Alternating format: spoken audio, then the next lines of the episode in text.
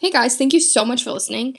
I was thinking about doing a podcast on this topic, and then one of my friends were talking, and she's like, Yeah, I totally, totally wasn't expecting that part of it. Which I was like, Oh, yeah, that part of motherhood, yeah, that is a thing. That is definitely a thing.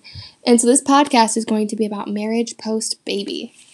Dun dun dun dun. And it can be so hard navigating your marriage after you have a baby because you're just recovering, you're healing, you're doing all of these things.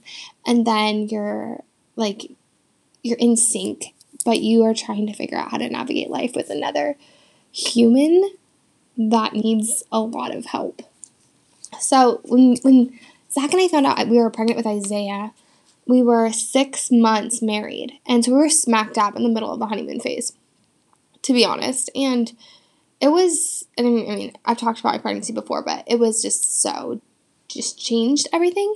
Um, but when we had Isaiah, it was like kind of it was kind of be, like beneficial to us because we were still trying to hit our stride as far as like Zach got a new job and we were like we literally moved when Isaiah was eight weeks. I don't recommend that. but we moved, we did all these things, and um, we're trying to figure out our stride. So it was all kind of like up in the air. So that was kind of nice because we got to like pave this new like schedule and way together. But we were praying over the year in 2018, right before Isaiah was born. We felt like the Lord gave us the word grace for the year. And that honestly, we held on to like our lives depended upon it. Like we just had to give so much grace to each other with just navigating this thing, like with navigating marriage, because when you have a baby and you have like your own needs and your spouse's needs and you want to be a good, you know, wife, mother, etc., you have to just give lots of grace because you're honestly trying to figure it out. You're just you're you're trying to figure out. There's no manual. They don't send you home with like, "Oh, here's your baby and plus here's how to have a great marriage on top of it." It's just you figure it out as you learn and they can't because everybody's different. So what works for one person might not work for another, but the thing that's universally is true is just grace. Give, give, grace, grace, grace.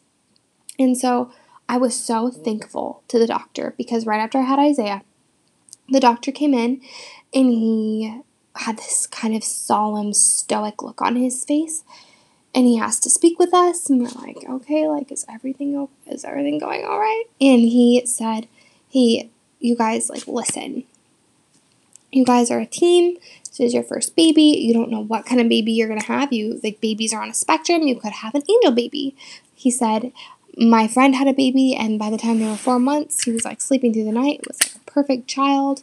Or you could have like a baby like me and my wife had. We had a baby, and like he was so colicky, and we literally had to take turns holding him while he cried.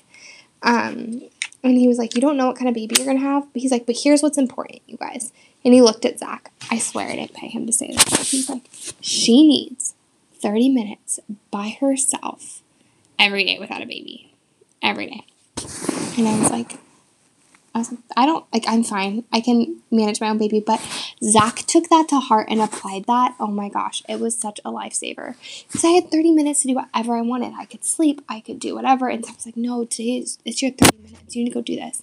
And there was so much grace. I felt like there was such a space for me to just relax or do whatever. And that in and of itself made me just appreciate him and love him and adore him and respect him so much more, which was really good for our marriage. And then he got to hang out with Isaiah, which was really awesome. But that was a big deal, and that was a big deal for us and really helped us. Um, just giving each other what we need in the moment. And I think you have to, you're gonna have to like bring your expectations down a little bit of your needs because if you're used to having dinner on the table by five, I mean, I used to love having dinner on the table, like ironing all of Zach's clothes, like making him lunch, charging his phones. Like I love doing all that. But once I had Isaiah, it was like, honey, you're on your own. You can you can do your own stuff right now because I am uh, literally haven't left the couch because I am cluster feeding. But it's it's like finding out things like, okay, I know I can't do what I used to be able to do, but what can I do that would still make you feel loved? And also just the other spouse just giving grace is so necessary. So, grace, grace, grace. The second thing that is so important, I feel like that really helped us was just supporting each other. just supporting each other. So when you have a baby, obviously, there's like tons of needs. And I think we really, I think getting on the same team mentality, like we are on the same team and we are going to like shoot at the same targets and go for it. Even if it's like, even if you need to get on the same time, like I remember we had like a budget meeting and we were just like, yes, we are just like on the same team. And it feels so good to be on the same team as your spouse. So, like, know you can support your spouse by being on the same team and also just doing things that is that are helpful and whether whatever that is however your spouse feels loved you guys are just like honestly sharing the burden and if you like um don't and if you feel like you're sharing more of a burden than your other than your spouse and like don't let the sun go down on your anger. Talk about it. Like seriously do those things. I remember um we golly i just like any unmet expectations like that leads to uh, just like sadness and that can turn your heart bitter quick. So you don't want to do that. And just start about like talk about what's reasonable reasonable or feasible like this is what i can do this is what i can't and like that is so helpful for just navigating life with a new baby and trying to support each other like for for us like zach really supported us when we were moving. Like he freaking moved everything we owned, did all the work. I mean, Zach's Zach is amazing, but I mean, he did it all. While I was literally just cluster feeding Isaiah. Like packed up the truck, packed up all of our stuff, did it all, and then like was learning how to do a new job. Like I think that would make me feel like, and for me just to support him by just like, okay, like I literally, I just have baby. Like don't even worry about it. You can just do what you need to do. But that was so helpful. And I know that sounds like, eh, like supporting each other. That doesn't sound super romantic. you guys, it's the phase of life. You just had a baby. Like, romance is great and there's a time and a place for it, but you guys, we're like living in real life. now, everything is cupcakes and roses, and like sometimes the most romantic thing is to bring your spouse a cup of coffee in bed in the morning or give them 10 minutes extra sleep because you know that they need it. Like, just meeting needs before they become needs is like the most romantic thing ever. And I think like we can forget that, especially as like we just get into these like phases where we just like all focused on the baby so much, but just support your spouse.